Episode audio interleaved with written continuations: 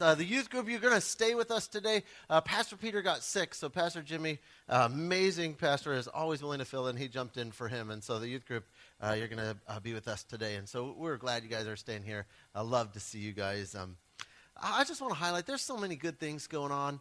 Uh, you know, the, the guys who do the ushering every single week, like that's so, so cool. Faithfulness every single week, and I just want to thank them for that.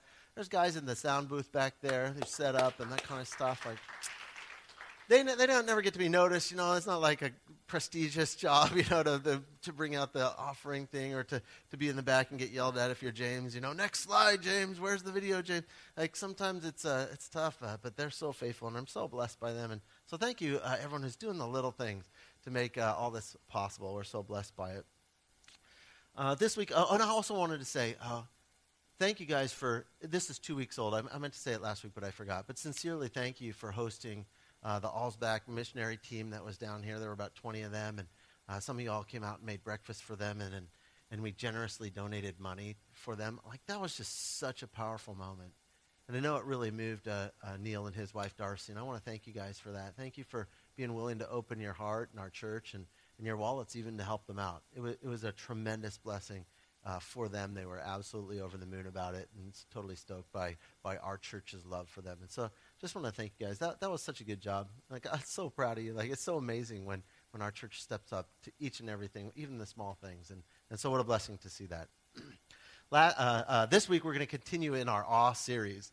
Last week, we ventured into creation to see uh, uh, God's wonder and to help restore our like amazement by his wonder as we were looking into creation.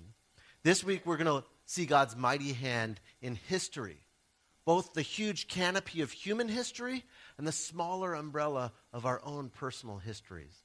And so that's what we're going to look at today. Just, just the, the history of the world and the history of our lives. And we're going to see if by looking at history, it can restore some of our like awe about God. Because that's what this series is all about. We, some of us become very professional in our Christianity. We've been here, we've heard that, we've done that. We've been Christians for a long time. I was counting it up last night. I've been a Christian for 27 years. I've been now longer a Christian than I wasn't a Christian. And so some of us, sometimes we get uh, sort of come, routine, d- been there, done that. And so I, I want us to, to pause. The whole point of this four weeks is for us to just pause and just to say, God, I want to I want to be back with you. I want to be amazed again by you, God. I want to find awe in you. I want to be exasperated by how amazing you are. And so I hope that that's doing that in the next uh, couple of weeks. And so today we're going to look at how human history does that. Uh, we're going to look at history of God in, in our world. And the reason that we can look at history to find awe is because of this I- idea of sovereignty that we find in the Bible. And we can be blown away by God's awesomeness because of sovereignty. Sovereignty just means to be in control of something. And the Bible teaches us that God is sovereign, He's actually in control of all things. And so, because of that, we can look into history and see his fingerprints all over it. But there's a question that comes when we say that God is in control of all things. We want to ask the question at what level does he actually do this? Like, like when we say God is sovereign over the planet or, or God's in control of things, what do we mean by that? Because also, oftentimes you'll hear people say something like, uh, "Oh yeah, it's all part of God's plan, right? Something happens, and like, oh God, God's got it under control, or, or you know, everything happens for a purpose or a reason." Anyone's heard it, these kind of phrases? So those are phrases for all people trying to say like God's in control or God's sovereign over stuff. But at what level is it? And so it's almost like a continuum. On one far side of the continuum is, are we just like pawns on a chessboard? Like, does God dictate every single movement of us? Does he, does he, like, is he literally like, oh, he did that and now God's in control and I blinked twice right now? Normally I only would have blinked once, but it was twice. I maybe can't see it's too far, but is God really dictating each, he's in control of the blinks and the beats of my heart and the movements of my blood vessels? Is God going to, uh, Woo, he made me do that with these things right here. That was like, oh man, God is in control of all this kind of stuff. Is he really that kind of sort of micromanager where every muscle, every word uttered, every blink of the eye? Is God doing it? I, so this far into the spectrum, I have a little bit of a problem with that because then if, if rape happens or murder or killing, then God did those things too. So I think that, that there's a problem if God's in sort of every micromanaging detail of it. I think that it, it does become he, he may become the author of evil if we go too far on one extreme. But did God just simply like start the world and let the evolutionary process begin and he's not involved at all? Because if that's the case, then, then what is he really sovereign over? What is he really in control of? Or, or is God more sovereign in the medieval king kind of way? And this is, I'll, I'll tell you ahead of time, this is where I kind of lean. So, like a medieval king, king, he can come into your town and he could go into your house and he could take your chicken if he wants, right? He's the king. He's allowed to do that. He's sovereign over the land, he's in control of all the land. Now, does the king go in and steal every person's chicken? Like, no, not normally, right? But, but he has the right or the control to be able to do so. And, and he can command people. He can tell them, hey, you go to war, you go do this kind of thing. And so, so a king is in control or he is sovereign over his own land. But people within that kingdom, they make decisions and, and, and they have freedom within the system created to make those kind of decisions. And this is kind of where I lean in terms of God's sovereignty. I think God is sovereign. The Bible is clear about that, that God is in control. But at what level? Is he at the micromanaging every single moment level? Or is he at the hands off, not at all? Sort of, I just am control of making sure the system works? Or is it somewhere in between? And I find in my Christian life and in theology, I often find myself looking at two extremes and then the answer tends to be in the middle. And I think that's true probably in most areas of our lives, right? There's an extreme position, an extreme position, and really the probably answer is right in the middle of it. And so this one, I think that, that that's sort of where it lands. But the idea of, of sovereignty, and I think it's important because because God is sovereign or because God is in control, then we can look for God's fingerprints in history because we think he's actually involved in human history. Does that make sense? Why, boy, looking at history may cause us to go like, God, you are amazing because I can look back through history and see if God has actually been doing any work in history. I can look through human history and say like, well, God, have you been active? Is there something about what's going on that I can say like, whoa, check those kind of things out? I actually was looking through the Bible to help define this idea of sovereignty uh, and, and, and, like its implications for history. And I, and I found a really cool definition. I was surprised at the source of the definition. It didn't come from the Apostle Paul or any of the great New Testament thinkers, nor was it found in the profound writings of the priests and the prophets of the Old Testament. The clearest definition of God's sovereignty actually comes from a pagan king named Nebuchadnezzar. Now, whether he becomes a believer or not is a, is a fantastic discovery story. I'd invite you to read the book of Daniel. And I would say it, it looks like he does become a believer. But that's neither here nor there for this. Nebuchadnezzar makes this statement about God's sovereignty. And Nebuchadnezzar is the king of this kingdom called Babylon. So here we, we don't find a begrudging acknowledgement of God's control, but an expression of worship and praise a declaration that God truly is over all things at all times. So here's what, here's what Nebuchadnezzar concludes after interacting with God. God takes a whole bunch of stuff away from him. He has all these kind of problems. He has this vision. Uh, this vision kind of comes true.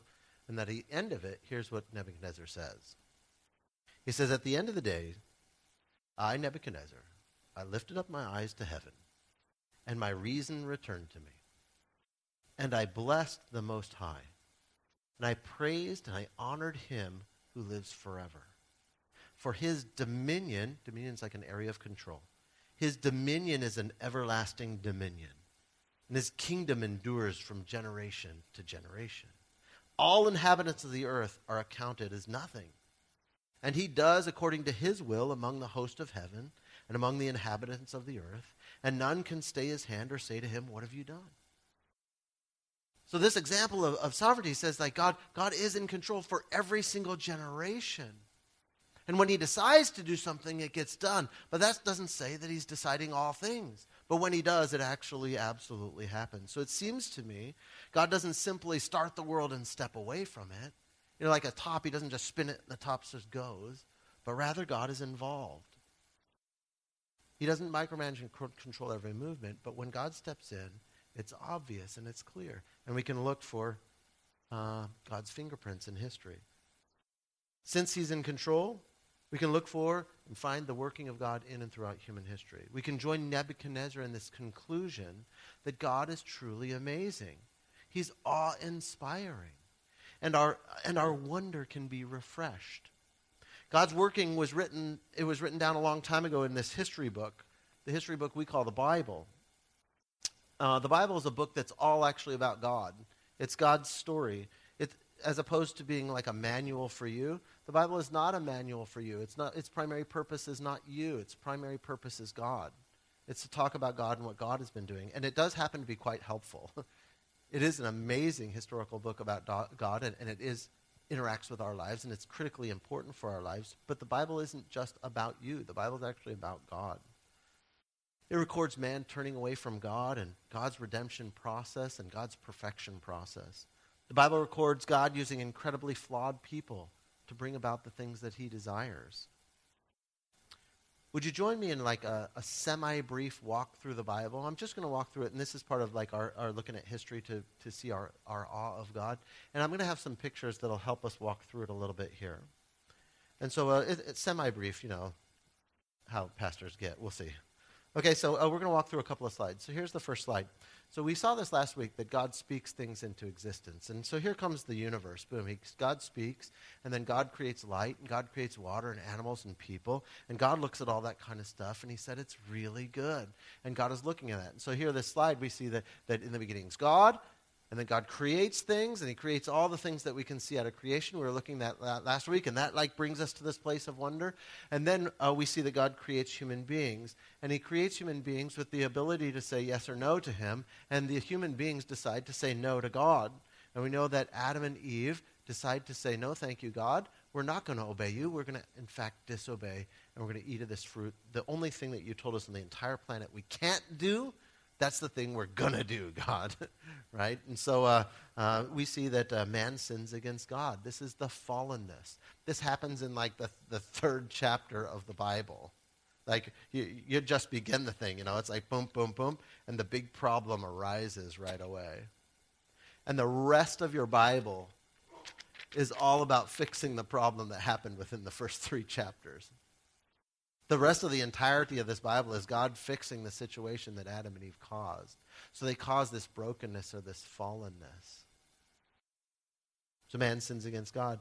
And then God curses man. But God also promises him in the same chapter where God says, hey, you can't stay here. You can't stay in the garden of perfection anymore because you're not perfect. And you can't eat of the tree of life because I don't want you to stay broken. And so he rejects them out of the Garden of Eden in, in love. And so God curses man, but then he also promises them something. He promises them redemption. And so we see fallenness, and then we see the redemption process begin. And so the redemption process is quite a long one. At first, God allows people to, to live by their own conscience, decides, let, let's see how they do. Let's, let's prove out, man, if you are really good at your core. And so what happens is uh, the world starts to expand, blah, blah, blah, and lots of more people are born and this kind of stuff. And Adam and Eve have lots of kids and sons and daughters, and, the world expands. And, and it comes to this, this place where all of a sudden there's all these people, but be, by their own conscience, conscience, they're not right. They actually turn to evil even though they could know God. And they, they chose not to know God. And so all of human history gets super messed up. And God decides to destroy the world. Except he finds one guy named Noah who, um, next slide, yeah, there we go.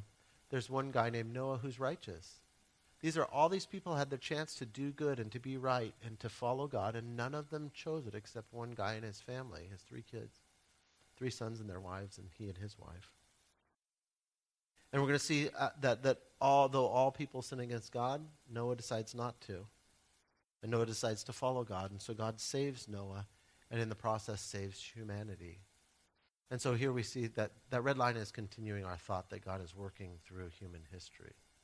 And so God, God saves Noah. He and his son get out of the boat, and then God says, like, okay, uh, get out of the boat and start to have some more babies and fill up the earth again. And, and so they start to do that. Uh, next slide and they, they god says okay uh, these people they decide to have a human government. So they build a city and they're, they're like oh yeah let's build this big government. But then the big government sort of turns against god. The tower, tower of babel is all about people trying to reach god. It's all about people having their own pride in their ability to do things. And god says well that's not good. Because god separates the, the people. Now this is a really interesting kind of study. This is a side note a little bit but when we look at like, uh, so Noah has three kids, Shem, Ham, and Japheth. I know it sounds like Three Stooges, but uh, you know, Shem and, and Curly and blah, blah, blah, for those of you who are older. Um, but uh, he has Shem, Ham, and Japheth, and it's really interesting. After the Tower of Babel, we can watch like the so we can track like who's Ham's kids and who Shem's kids are, and then like where they go and what peoples they become. So the Bible records like people groups, like they became the Canaanites, that kind of stuff.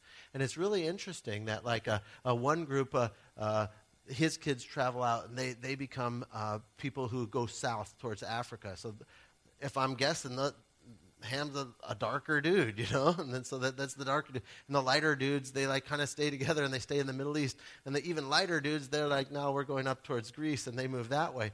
And sort of right after the Tower of Babel, we see these tribes splitting up, but they almost split up by uh, skin variation, which is kind of interesting.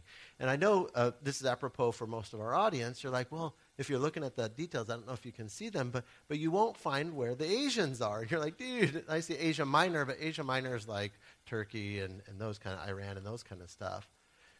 Uh, and the funny thing about uh, Asians are they're the hardest to track in the Bible. They're the one people group that kind of disappears. We didn't know where. So it looks like uh, all of these like sons of sons of sons of we can track most of them. There's a couple of them two or three of them that just disappear out of the bible and we never see them again.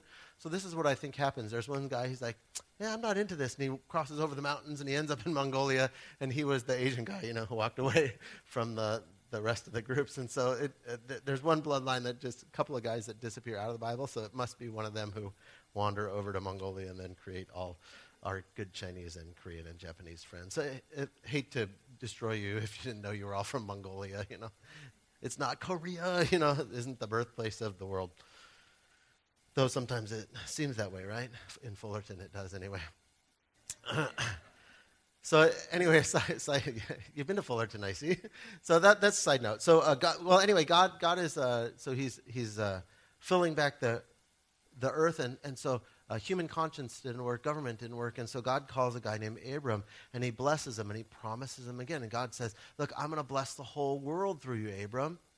And and so uh, uh, God gives this promise again, and then God raises up this guy named Moses, and he's going to give the people a law to follow. That's what we look at the Old Testament.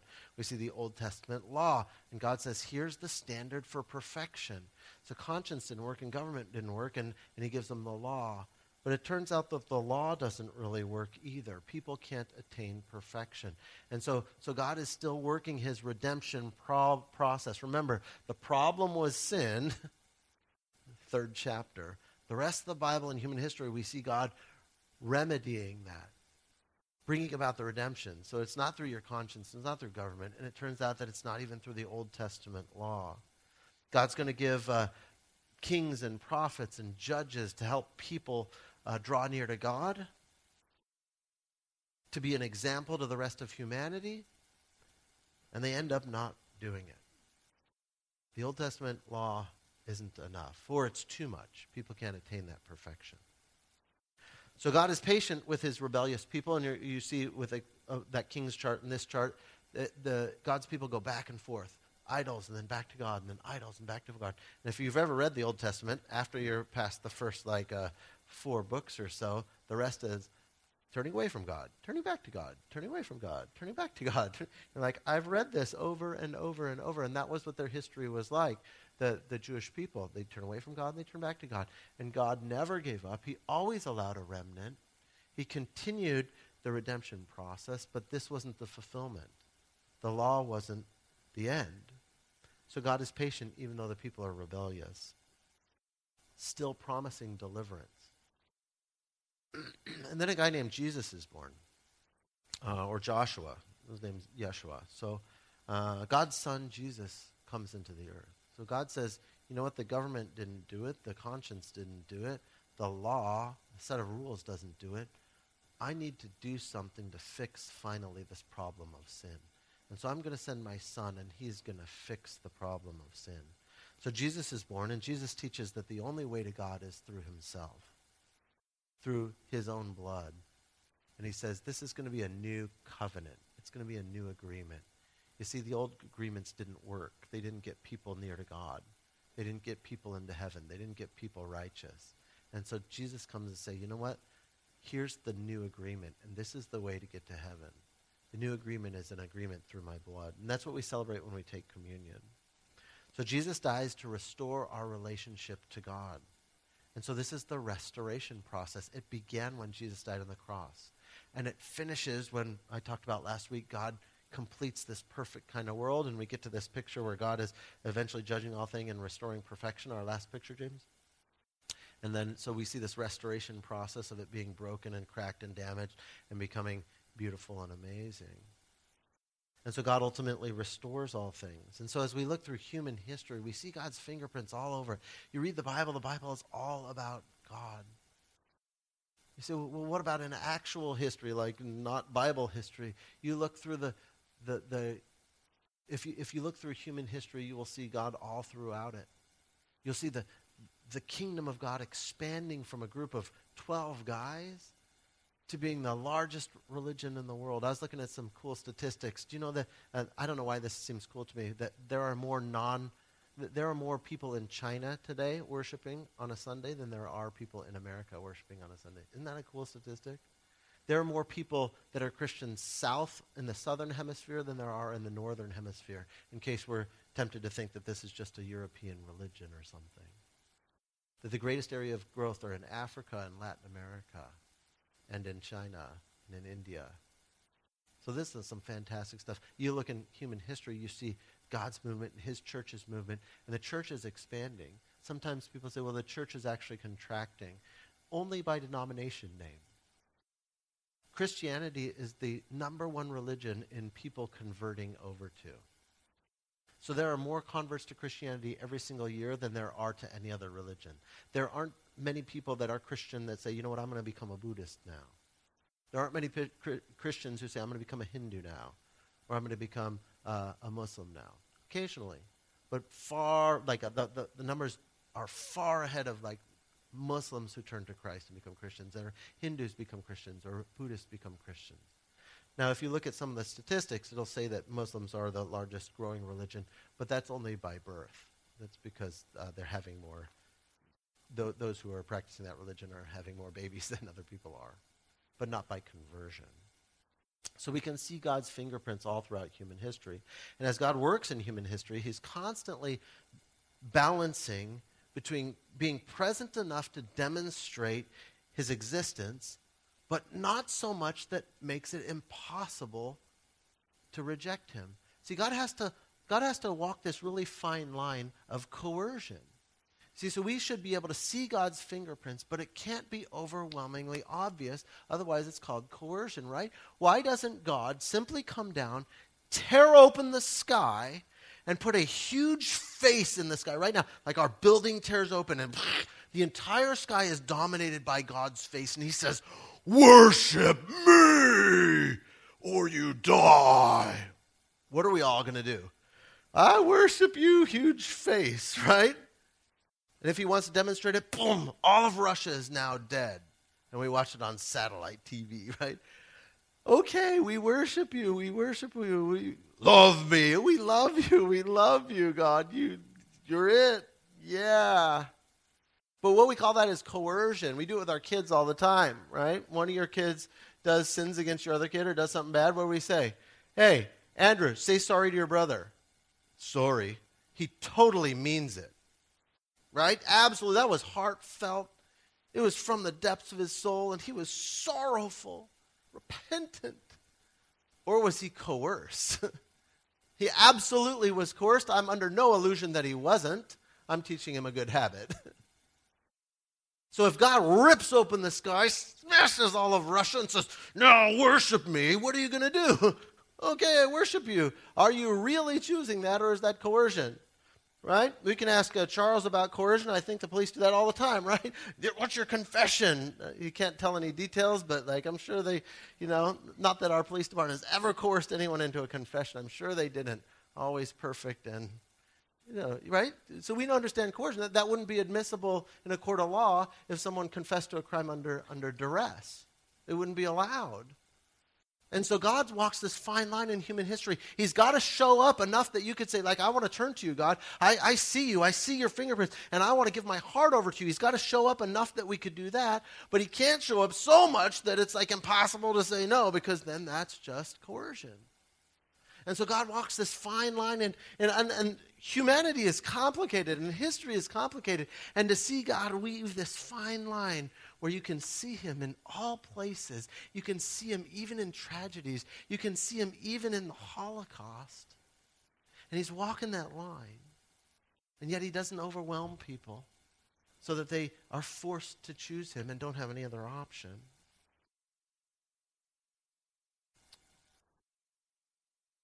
God works through history recorded in Scripture to point to the Savior, Jesus Christ.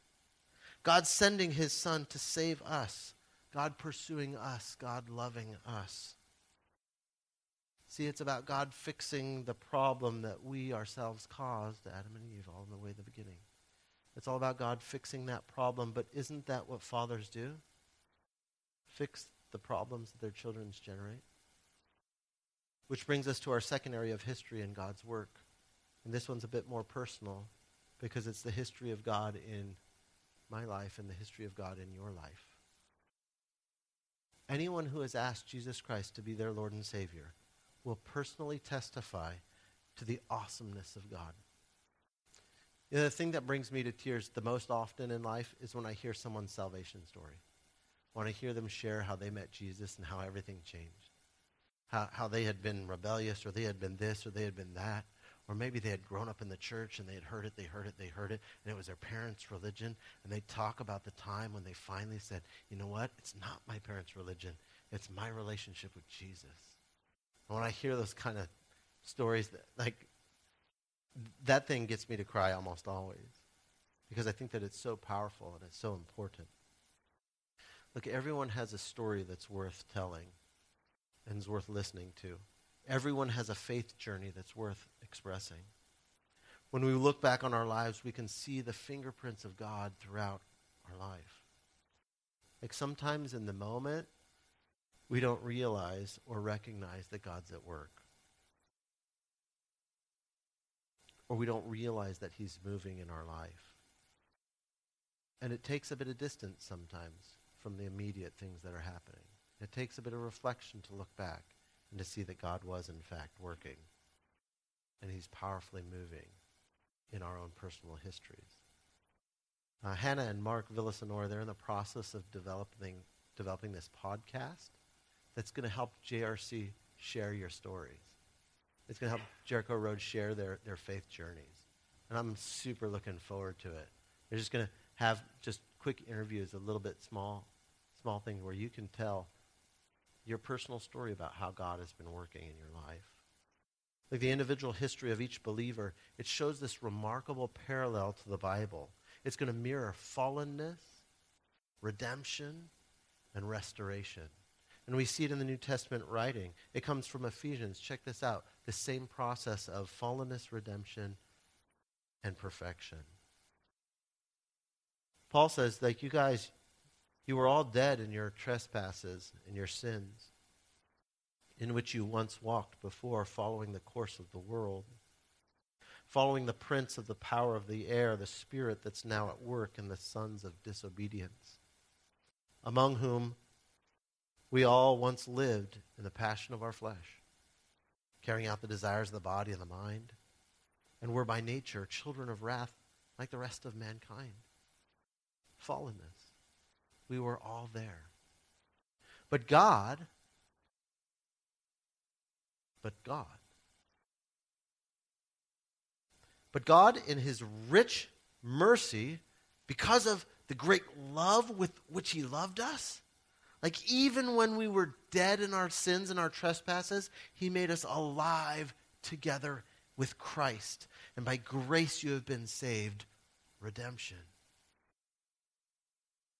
And then God raises us up with him and he seats us with him in the heavenly places with Christ Jesus, so that in the coming ages he might show the immeasurable riches of his grace in kindness toward us in Christ Jesus. Perfection. See, we were fallen, and God redeems us personally, internally. And each of our faith journeys says that, and then God will perfect us and that the cool part about that last verse is it says like not only will he perfect us, but but he has like these immeasurable riches waiting for us. He's like, "Oh kids, I got something really cool for you. Come on up." He says, It's waiting for you. And the, the only reason I have it is just to show my kindness. If I was telling you, like, God's got something really, like, you can't even get it right now. You got to wait for a minute. And then when you get it, He's like, God's like, dude, I got something totally for you. I can't wait till you get up here. So I can show my kindness to you. It's going to be immeasurable. You're not going to, it's going to, like, blow you away. It's better than a new pony, I promise. It's a unicorn. no, I don't know. So we've each tried doing it on our own, and we weren't doing a very good job of it. Then something stirred within our souls, within us, like an uneasiness that we couldn't explain. And our hearts began to search for the something more, to the answers to that uneasiness. And we discovered the love and the goodness of God, our Savior, Jesus Christ. And we decided to follow him. For some of us, this process took years and years. And for others, it was just a moment. When we look at God's work in our personal history and the history of those people around us, our wonder can be restored. Like if you look at how God saved like different people and how he saved them and the circumstances which came about and the miracles that had to happen for that to happen, like your awe and your wonder will be restored. I'm in awe that God would love me, that God would care for me, that He would die for me. Even now, 27 years after I accepted Jesus as my Lord and Savior, like I look back at the time, I'm like, God, why would you want me? I was just like such a loser punk. I wasn't even like a cool loser. I was like a bad loser. I wasn't even like a bad guy, gangster, tough. I was a, a weasel, slimy, yucky one. I wasn't even like, I didn't have prison tattoos. I had like, eh, stab in the back tattoo. I didn't have, I didn't tattoo, like none of that. Like I was just nasty. I wasn't even cool. It was, there, there was no good. It wasn't like a good testimony story. It was like, you're just a loser. And I look back at that and God said, I love you and I've got something really cool for you. And I'm, and I'm again found myself in awe. God saves people from drugs. God saves people that are depraved or lost or depressed. He saves those who are not, and He gives them a new birth and a new name and a new family and a new purpose and a new hope. We can look around this room and we can recognize God's wondrous work in the lives of people right here. Amen? We can look into our own faith journey and return to a place of awe because the kindness and the love of God. I'm going to ask that you guys would just stand with me, and we're going to end with worship today. And we're just going to end just thinking about this. Like, God, you've been in human history. We see you in the Bible. We see you working in our own lives. As a personal testimony to you, we can just shout out, God, you are amazing. And so, church, would you all stand with me as we respond to God with worship that He alone deserves as the God of history? God, would you, over all things, we declare that you and you alone are worthy of our awe, respect, honor, and wonder. God, we see your handiwork in creation, and we are in awe of your working in history, and we're blown away by your work in our own lives and our own histories, and we want to thank you and we want to worship you, and we're going to give you these next few moments, God.